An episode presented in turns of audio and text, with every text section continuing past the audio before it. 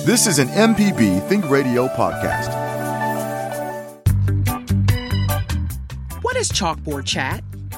It's an MPB education podcast. It's a variety show providing information and resources for teachers, students, parents, guardians, and everyday people on various topics. It's learning something new with every publication. Chalkboard Chat. Find the podcast or listen from chalkboardchat.mpbonline.com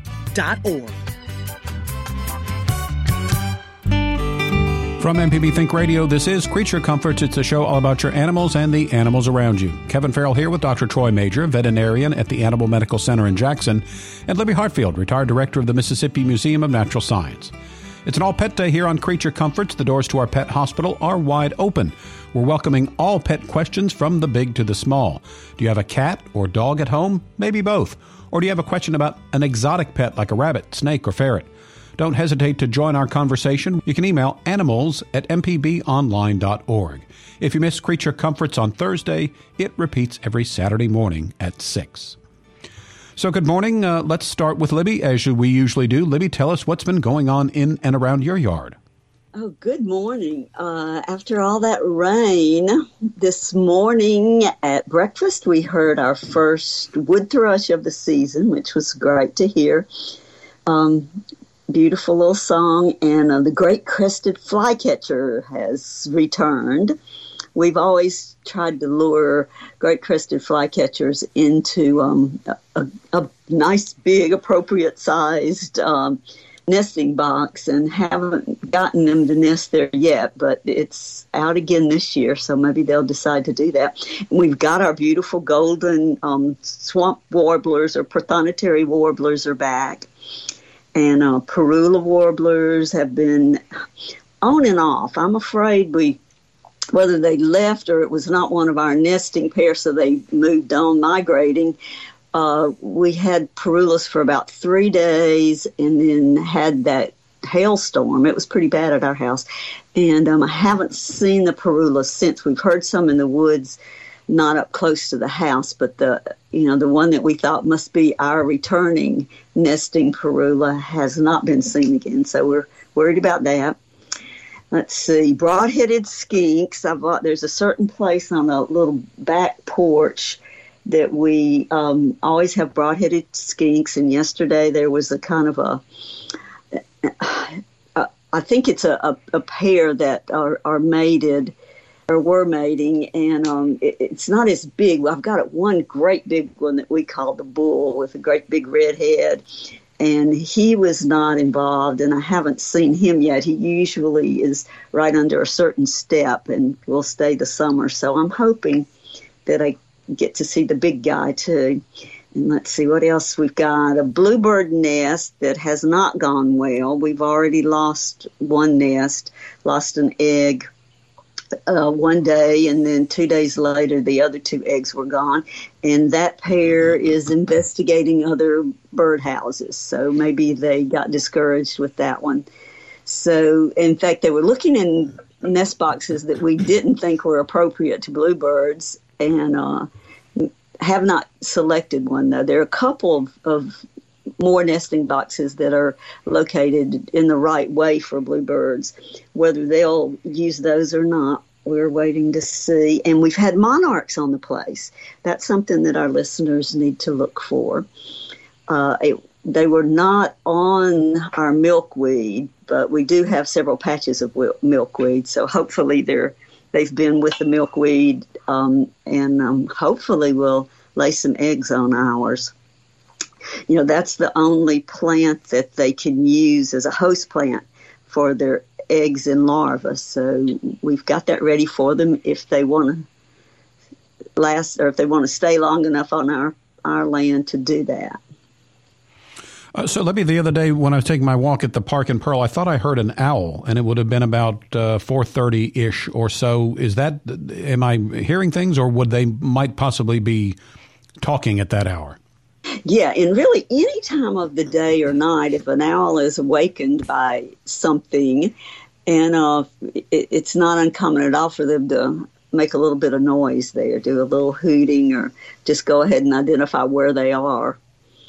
Uh, but they're they're probably you know catnapping all day on and off, waiting for dark. But yeah, I think it's not unlikely.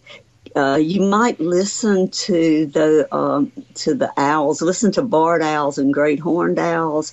Those are the two that you were most likely to hear out there, and uh, see if you can tell what you heard. It's funny because uh, I think having done this show, I'm kind of more aware of you know, when you're out and about in nature, sights and sounds and that sort of thing. And I was walking along and I heard it, and it was sort of in the back of my mind. Then finally, I thought, wait a minute, that's an owl. So uh, I was very excited about that. So. Good for you. Yeah, it it just when you start thinking about it, I mean, there are bird songs no matter where you go, no matter how domesticated an area is. Uh, it is all Pet Day on Creature Comforts, but also uh, our producer Java Chapman reminds us that it's National Siamese Cat Day. Uh, they're often a silver gray color with blue eyes, but can also have coats that are orange, brown, among other coat variations. When I was in high school, we had a brown Siamese cat. They're one of the oldest breeds of domesticated cats in the world, and their coat coloring is determined by genetics and the temperature of their surroundings. That's interesting. And they became popular in the U.S. after one was gifted to Lucy Hayes, wife of President Rutherford B. Hayes, by a diplomat serving in Thailand. So, Dr. Majure, I imagine you've you've come across a Siamese cat or two in your time.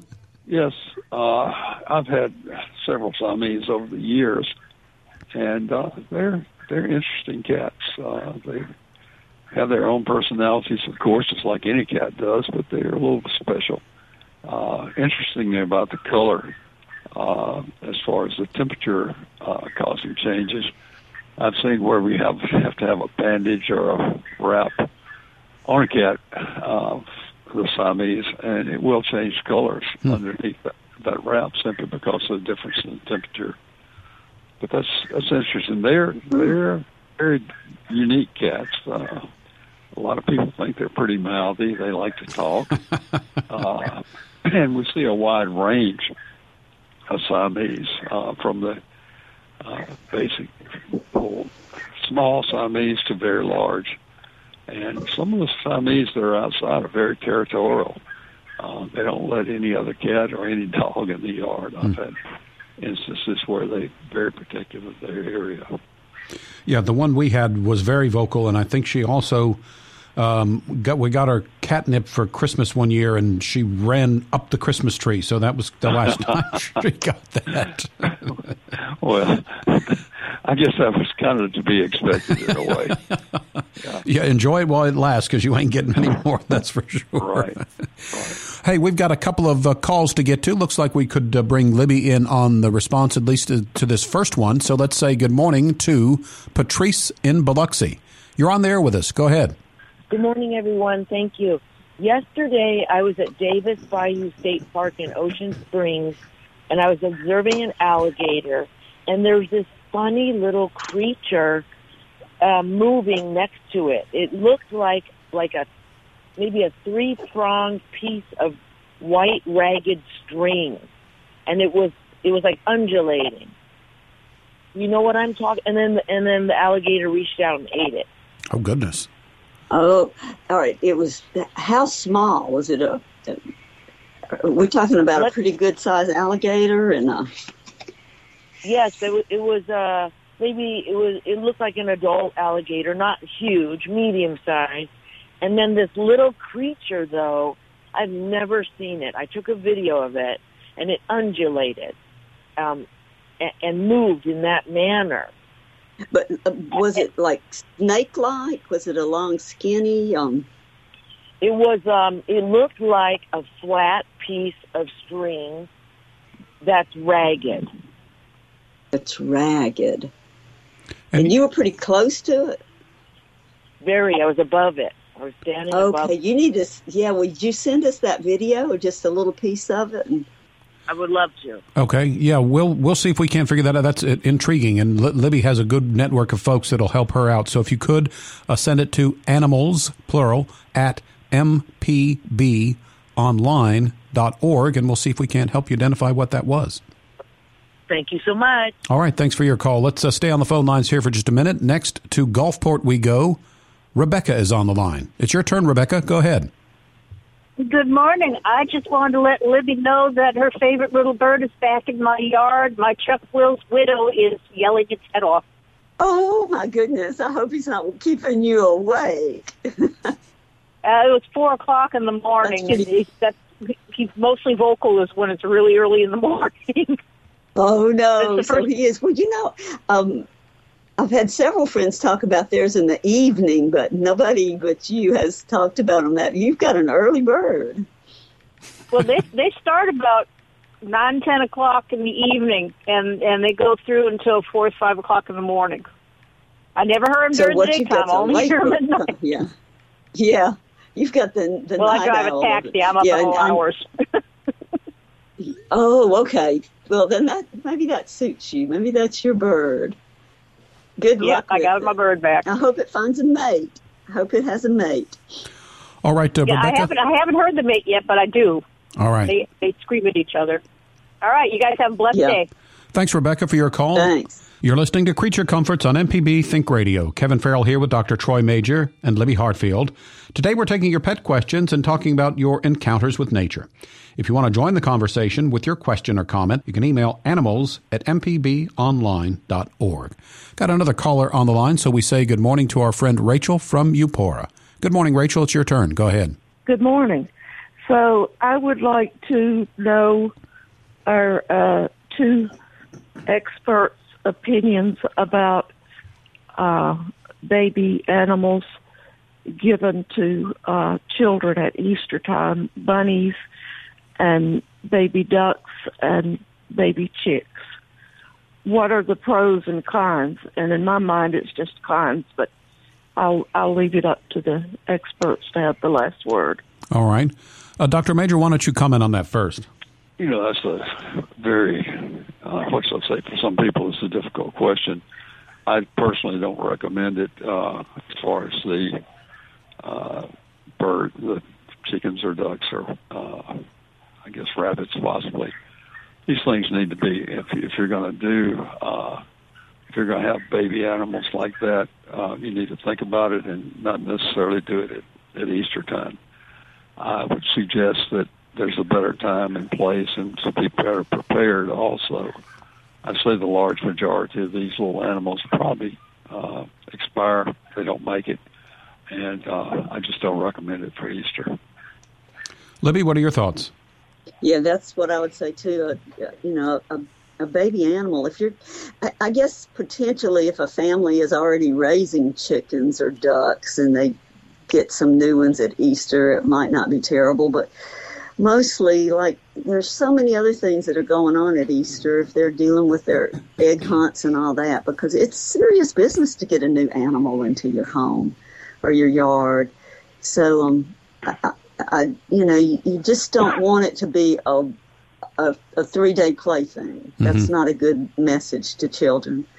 Yeah, I would agree. I think that that's uh, the case is that I, I would think that the novelty might wear off very quickly, and then you're stuck with the reality of having to, to take care of, of a of a somewhat exotic creature that's not kind of like a cat or dog that we're so all sort of used to taking care of. So um, I think as Yeah, I think it's always a yeah, not a good idea to get an animal on a whim either, any time of year. You know, like like Troy said, it has to be planned for, and the child has to be ready for that responsibility if they're going to really be involved.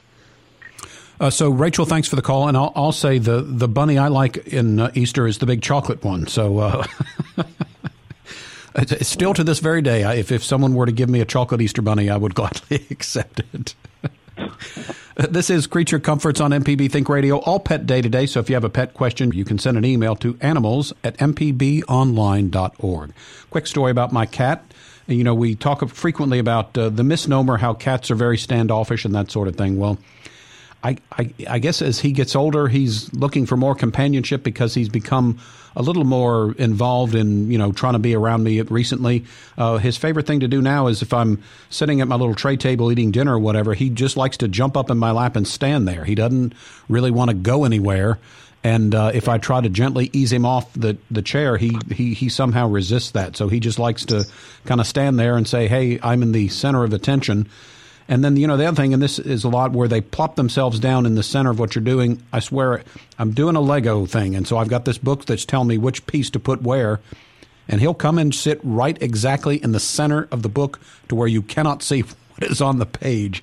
And it's amazing to me how he knows exactly where to sit to, uh, to be right there in the center of things. And usually, if I give him a little attention, he'll, he'll wander off for a little while, but he, he likes to come back and say, hey, don't forget about me. I'm, I'm still here. So um, I think all cat owners can probably relate to that. And Dr. Majure, they're not as standoffish as, as we might think. Oh, no. And of course, remember, my old thing about cats is uh, personality can change overnight and may start doing some things that haven't been done. I know my cats tend to like to rely on electronics. I mean, if you're working on a computer, or doing something, uh, they'll get right on top of that if they could. Uh, the other place, there's a uh, a place on our stairs that the cats like to get in. It makes you wonder if there's some kind of electronic signal there because they'll they'll get there and uh, and really you'll see them there just about uh, every day at least. So maybe they're recharging. I don't know, but uh, it's uh, it is amazing how they want to get on the computer or on the keyboard uh, if if you're doing something.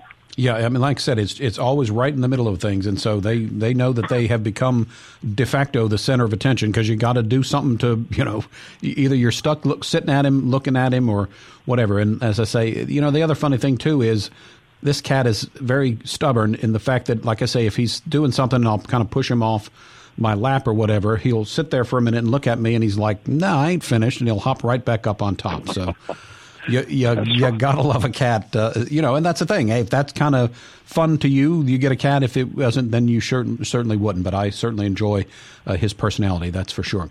Hey, Dr. Majure, we got a couple of cat emails here. Let's read this first one that says, "I have a cat that goes outside to eat grass. Then she promptly comes inside and throws up. This is a regular habit. Is something wrong? She seems healthy otherwise. Should I bring her to the vet or supplement her with something?" She's predominantly an inside cat, but does enjoy a stroll in the garden during a sunny day. I do not use chemical sprays in my yard. So, any thoughts on a grass eating cat? You know, this is something that uh, I won't say all cats do, but a lot of them do, and they will selectively eat certain types of grass. You know, if you watch them, they may go plant to plant. A lot of people have, you know, yards that are free of weeds and things, but if you had uh, different types of plants there that you notice the cat would go eat them, and often they will throw up. Some people feel like this is the system to kind of purge the uh, stomach, uh, get uh, maybe hair and this sort of thing out of the stomach when they throw up, uh, and as long as this is an occasional thing or even once a day after eating grass, I would not think it's a real problem. Continued throwing up or vomiting, certainly you would need to get in to see your vet. But this is probably pretty normal with this cat, and I would say a good thing that you aren't spraying uh, the grass with either herbicides or insect control. Okay, so yeah, normal behavior, but then if it gets a little bit out of hand, that might be the time to at least let kind of let the vet in on it and and and uh, plan some strategy from right. there. And, and you know, my cat, I've got one now that has been, you know, throwing up hairballs. I've got to take Laxatone home today, which is a lubricant and give him a couple of doses of that. That should help with the hairballs. So it's not uncommon to have that happen also. And sometimes they will uh, go to a house plant if you don't have the opportunity for them to go out. Just be sure your house plants are not poisonous to cats. All right. Uh, we've got uh, Kathleen from Osyka on the line, so we'll say good morning to her. Good morning, Kathleen. You're on the air with us. Well, good morning. This is this is a call to celebrate the life of that little rabbit. I remember Dr. Troy and I, I called in. We couldn't figure out why uh, the age was so much. Uh, it was even more than I thought because I got her in the winter of 2013, 2014. And it was a rescue rabbit, but uh, she just passed uh, about two weeks ago, and she had such a personality sometimes to talk people into taking in these animals and strays. You never know what you're going to get. But uh, she lived a long, happy life, and she actually learned how to swim. She enjoyed her animal crackers, and every day she got her little treats out of the the little grassless seeds and flowers in the yard that I had learned to pick for her over the years. But we were lucky to have her, and she had a, a the cutest little, uh, like a gold thread in a heart shape running around her snoot. It was like a heart Im- imprinted on there. It was hair that was gold colored. But it was kind of nice just to see that a creature that was so mistreated turned around and had a, a really good life. And I got a kick out of hearing from you about how old she was. But I figured it out. She was a year when I got her. And, uh, I guess she was around 11, maybe almost 12 years old. So for a rabbit, she did good. That's pretty awesome. Great. You did a great job. Uh, thanks for the call, Kathleen. And I'll say that uh, I think that that might be uh, anybody who rescues a pet. That uh, I think is on the back end is certainly one of the rewarding things when you see you know how you've take care of them and have really helped them uh, when they were down and out or whatever. I think that that's uh, certainly a, a, good feeling. I know. I think I might have shared on the air before that my cat, um, when he was a little kitten uh, was abandoned outside uh, the MPB studios here, and a, a coworker uh, found him in the bushes. And so um, I was uh, at the time I was I had had another cat that had died, and so I was like, do I want another cat or not? But once, what if you're a cat lover and you see a picture of a kitten? Uh, it's hard to resist. And so uh, he certainly has become a handful. And again, kind of gives me a good feeling knowing that I helped him out of that uh, situation. Because again, that you know, when things like that happen to our our pets, it's certainly not anything that they would have done. So thanks to everybody out there who uh, who takes in um, those types of dogs and cats and other kind of animals. So uh, here is another uh, cat email for you, Doctor Majure. This one says we have a cat who's decided that the clean litter box is just fine as long as he's placed in it by one of us. Otherwise, he'll squat on the living room rug for most of his solid waste. I think he might actually use the box for urine, so I'm not sure what's happening in his head. He's had a history of this behavior going on for several years. Any suggestions on something that we might not have tried yet? Gosh, that's, that's, that sounds like a problem there. But my questions would be number one, how large is the cat? Uh, if it's a big cat, sometimes they don't really fit in the litter box too well. I have one cat that's, we have more than, remember the old thing of one litter box per cat mm-hmm. plus one. So I have uh, three different litter boxes, and I guess one of them is certainly big enough for the big cat, but he can actually hang out of the, of the smaller litter box, and he we have a pad on the floor where he could poop on the floor. But this other one, it's kind of kind of strange that he's wanting to go far away. So maybe add another litter box, make, make sure it's large enough, and would be interested to know how old this cat is because some of the older cats do have problems in defecating, uh, and they may think they've gone or go to the litter box and then come back out and then have uh, stool somewhere else. So that's something we have to think about. Uh, could it be that he got used to getting a ride to the bathroom, as it were, and so he's thinking, "My humans are going to continue to do this for me"? It's kind of strange, yeah. I, how are you going to be around the cat all the time to make sure that he goes? I don't know. That is a different situation, and uh, just maybe add a, a bigger litter box somewhere. See if that helps. And uh, if the cat is old, you may consider that he may have arthritis. It could be an issue.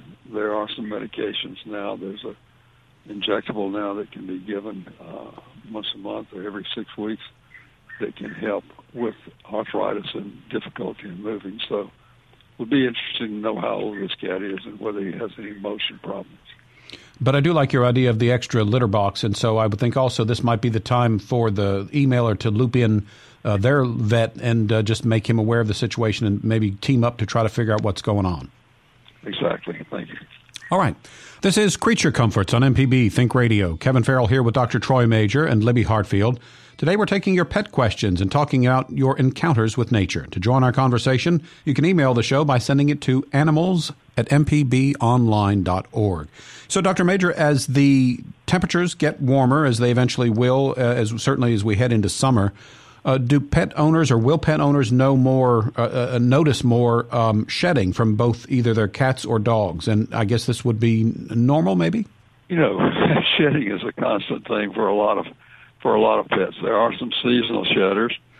some of the longer haired uh, dogs, like a Siberian Husky, uh, Samoyed, uh, those those do have some. Uh, you may pick up like a bushel of hair uh, from those. I recommend as often as you can brushing or combing, and that that does help remove a lot of the hair that would be shed. But yes, it does seem to be seasonal at this point. But uh, we see shedding year round, and you know they sell things for shedding. It's called no shed, low shed, whatever. but all of those say apply it, rub it in, and then brush or comb. So what you're doing is combing and brushing anyway. So I think it makes a healthy coat to do that, to brush or comb regularly. It helps to keep the mats out, and uh, I think you'll find that uh, really that's probably a lot of times better than having to go do a have a bath because it's it's a chore to bathe the dog, especially a large dog, and certainly in cats. I would really recommend most people not have to even attempt to bathe the cat. There's all things online that shows the different ways that people try to uh, bathe the cat or give a cat a pill. And some of them are very hilarious, but they also uh, cat can be quite upset. Yeah. So, um, uh, also, I think the pets seem to enjoy, especially maybe if you start out early as a, a puppy or a kitten, uh, that that you know, with a brush or comb, that that's a pleasurable thing for them running through their fur. Yes, it is, and it's uh, they do. Uh, most most of them really appreciate it. I think uh, my cats and, and dogs. I'll be honest with you, I don't do it as often as I should but uh, you do get a lot of the hair this time of year, especially just by combing and brushing. All right, and you know, uh, a lot of times when we have emails and things, we talk about, uh, you know, you give some advice, but then we always talk about looping in a, a local veterinarian. Um, so, what are some signs of uh, possible illness in pets that owners might overlook, but are really maybe something that they might need to pay a little bit of attention to? Sure. Uh, one of the things back going back to the uh, shedding and everything, normal shedding is probably pretty pretty okay uh, as long as we're not having patches of skin showing. In other words, if uh, hair is not being replaced. But in the normal shed, now there are other things that can cause some issues. One of those would be hypothyroidism, for example. Um, in in dogs, a lot of times you'll have sparse hair coat and a pattern type. There are all different things like that that you do need to see your vet for if it's unusual shedding. Uh, but as far as things that we need to look for as far as our pet, you know, the most common things that I think we see would be maybe an upper respiratory thing where the dog is sneezing, uh, having nasal discharge. Same thing true with the cat. If this is transitory for 24, 48 hours, probably okay. But if it persists, you do need to talk to your vet, see your vet. Uh, this time of year, we see a lot of uh, pruritus or scratching, uh, and a lot of this is caused by allergies. but remember that fleas are making a big uh, bloom, if you will. Uh, fleas are becoming very active. Uh, we're seeing a lot of them and there's some good medications to help prevent fleas. Uh, the other things would be vomiting. Uh, if an animal vomits once, throws up, you know, probably that's okay, especially if there's just food or um, water. But if it's persistent several times, you really need to see your vet. The same thing would be true with diarrhea. Uh, it's not something that you would expect for the animal to have. It's on a good, good diet, but diarrhea, you need to. Uh, one of the tip-offs, you need to see your vet. This is Creature Comforts on MPB Think Radio. It's an all pet day, so Dr. Troy Majure is ready to help answer your pet questions. Also, we'd love to hear your encounters with nature. So if you've had one recently uh, that you'd like to share, we could uh, we'd love to hear that as well. And if you've uh, seen something out and about while you're uh, enjoying nature in Mississippi and not sure what it is, uh, an animal or that sort of thing, if you'll send it to us at animals at mpbonline.org, we'll, can't, we'll see if we can't uh, figure out what it is and help you identify what you've taken a picture of. All right, so Dr. Majure, the spring season is here, and it's not unusual in Mississippi. We've had several rounds of severe weather. So, uh, one thing I would like to say is what I've done recently. If there's a tornado warning and you have to get in your safe space, you know, in your part of the house away from windows and all that, uh, I've uh, put my cat's uh, pet carrier in there, and I've started kind of putting him in that, so where he waits out the um, the warning with me in his carrier. And I figured that way, if something were to happen, you know, the pet is right there where you can get to him. Because I, you know, if it would be bad enough to have some damage from a tornado, but to lose a pet along with it would be very tragic. I think so. Just a one tip, you know, have something to where you can kind of keep an eye on your pets and keep them safe. Uh, if you're in a severe weather situation. But that also leads us to the fact that you know dogs and cats, especially, or maybe more so dogs, not quite sure, but you know sometimes they get spooked during uh, thunder and that sort of thing, bad weather. Um, and we've talked about it before, but remind us of some of the things that you might do if you have a pet that's especially nervous when it comes to bad weather. Good, good questions. Uh, great that you've thought about putting your cat in the carrier uh, during the time when you may have a very severe weather warning. Uh, cats are pretty good at finding a hiding place, but then you'd be hard pressed to find that find that cat if there was a, a disaster. So I like the idea of the crate. Uh, and that should give some extra protection as well. Uh, there are quite a few uh, dogs, especially that have, what shall I say, thunderstorm anxiety, weather anxiety, and a lot of these dogs can anticipate the changes in uh, barometric pressure, and also I'm sure they have more acute hearing, and they can know when a thunderstorm is getting close when you might not even be aware of it. Uh, some of the dogs have to have some medication for this. I mean, it's just that way. Uh, everything, a lot of things have used from tranquilizer, trazodone, acepromazine. Uh, some some of the dogs respond to uh, mild tranquilizers. Others, uh, I know a few dogs that have to be on uh, basically generic Prozac. So that's a little bit to the extreme. Uh, some dogs really respond well to uh, the swaddling, a thundershirt type uh, uh, thing, where you actually have a fairly tight fitting jacket or shirt uh, that seems to help give the dog some comfort. But there's some of them that really, really, really have a hard time with these thunderstorms, which we have plenty of them. It seems like this time of year.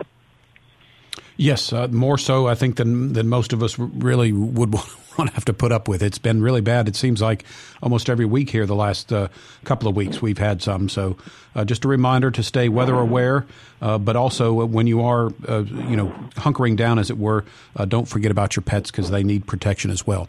Got another call. Go ahead. I Sorry. Guarantee you, I guarantee your cat has got a hiding place or two that you that you don't know about uh, because you aren't home all the time.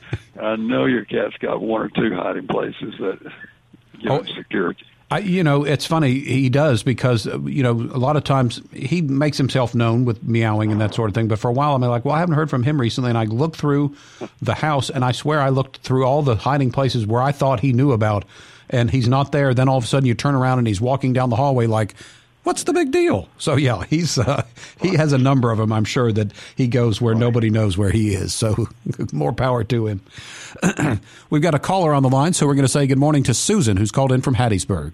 Susan, you're on the air with us. Go ahead, please. Hey, good morning. I have a question about uh, Great Pyrenees. My neighbors have one, and she's got mats on her, and you know, a bunch of hair and, and really dense mats, and uh, when I mentioned maybe they should get her shaved, they said you don't clip or cut the hair of Great Pyrenees. I'm wondering if that's true or not, and I'll hang up and listen. Thank you. Okay, it sounds like they've gotten in a situation where they do have a lot of mats, and I'm not sure exactly why they're so opposed to this.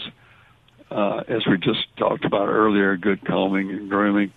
Certainly, the mats could be removed. Uh, they may not want to do that. I don't know, but I know of no cases where uh, in the Great Pyrenees that the hair has not grown back after being sheared.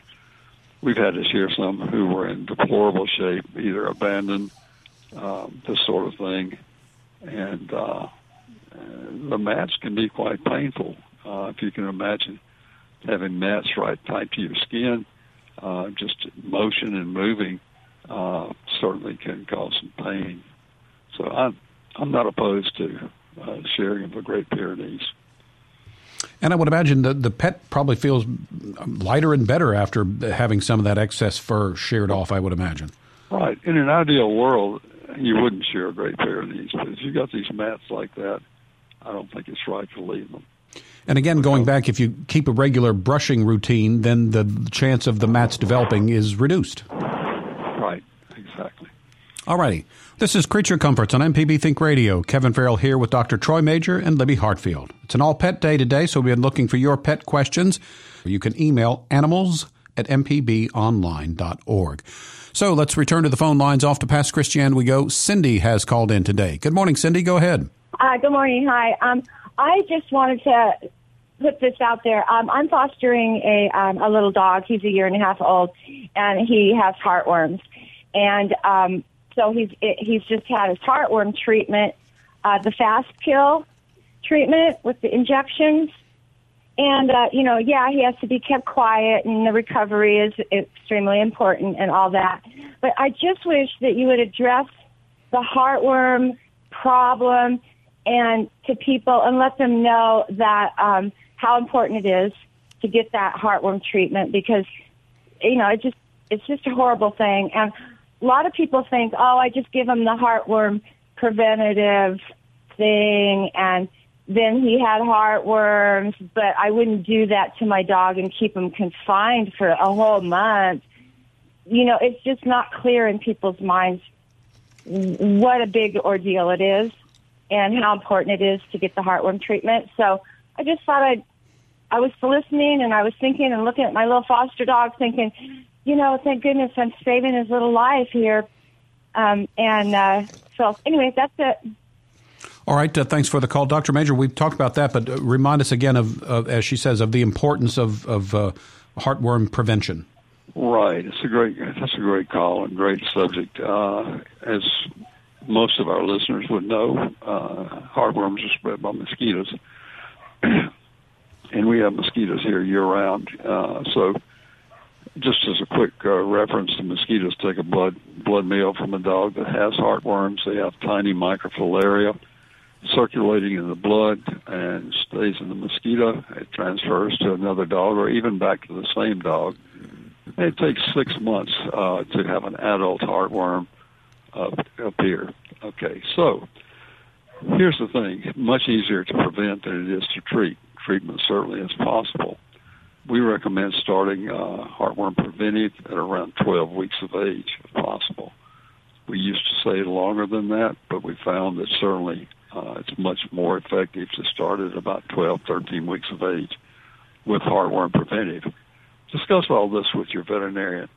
Um, and it's very important if you use a monthly heartworm preventive to give it the same time every month. Um, there have been studies that show that people that buy heartworm preventive, the monthly heartworm preventive, that they only buy probably about 75 to 80 percent of the time. In other words, 75 to 80 percent to cover the year. So there's usually some gaps in that. Sometimes economic, sometimes financial situation may have an influence here.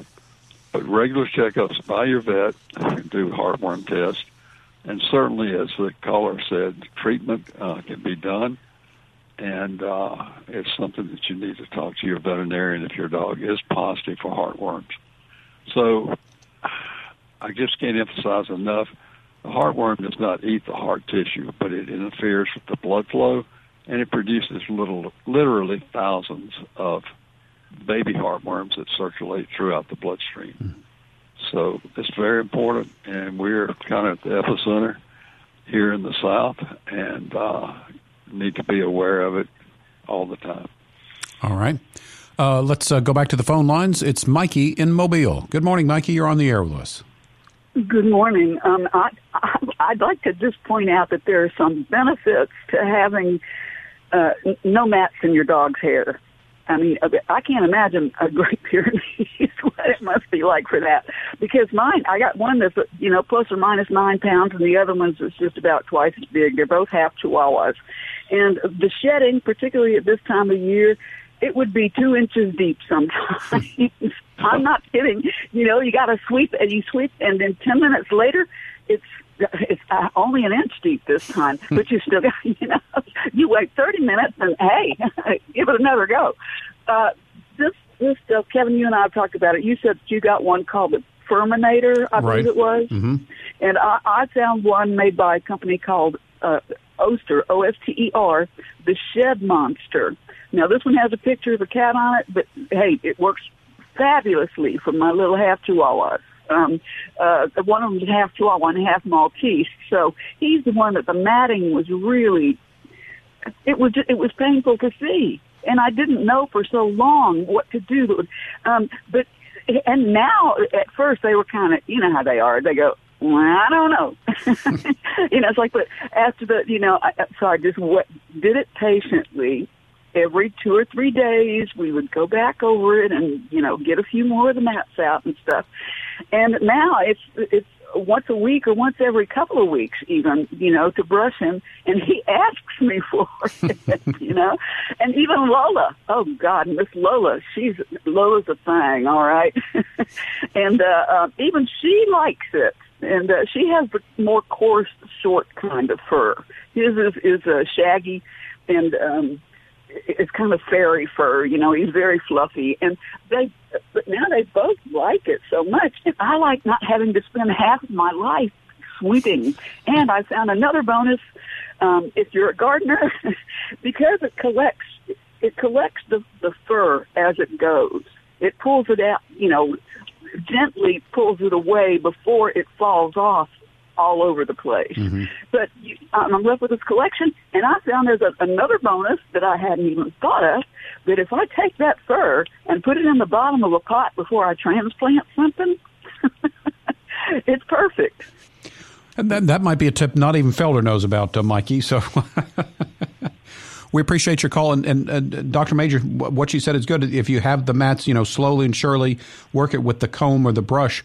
Uh, but as she said, and, and I think a lot of us have experienced, once our pets get used to that, they, they do kind of enjoy it. And it could be invigorating when they've got that brush working through their fur. It is, and be careful if you use scissors. Uh, certainly, I've seen quite a few dogs over the years or cats over the years that had uh, skin cut trying to cut a mat out. So be very careful uh, with that when you're. Uh, uh, I would recommend using the Furminator or something similar to try to get those mats out.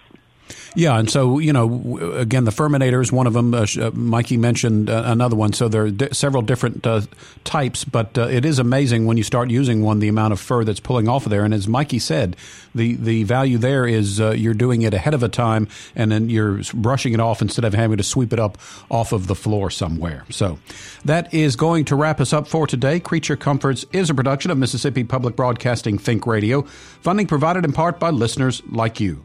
To hear today's show or a previous show, you can visit creaturecomforts.mpbonline.org or download the MPB Public Media app for your smartphone.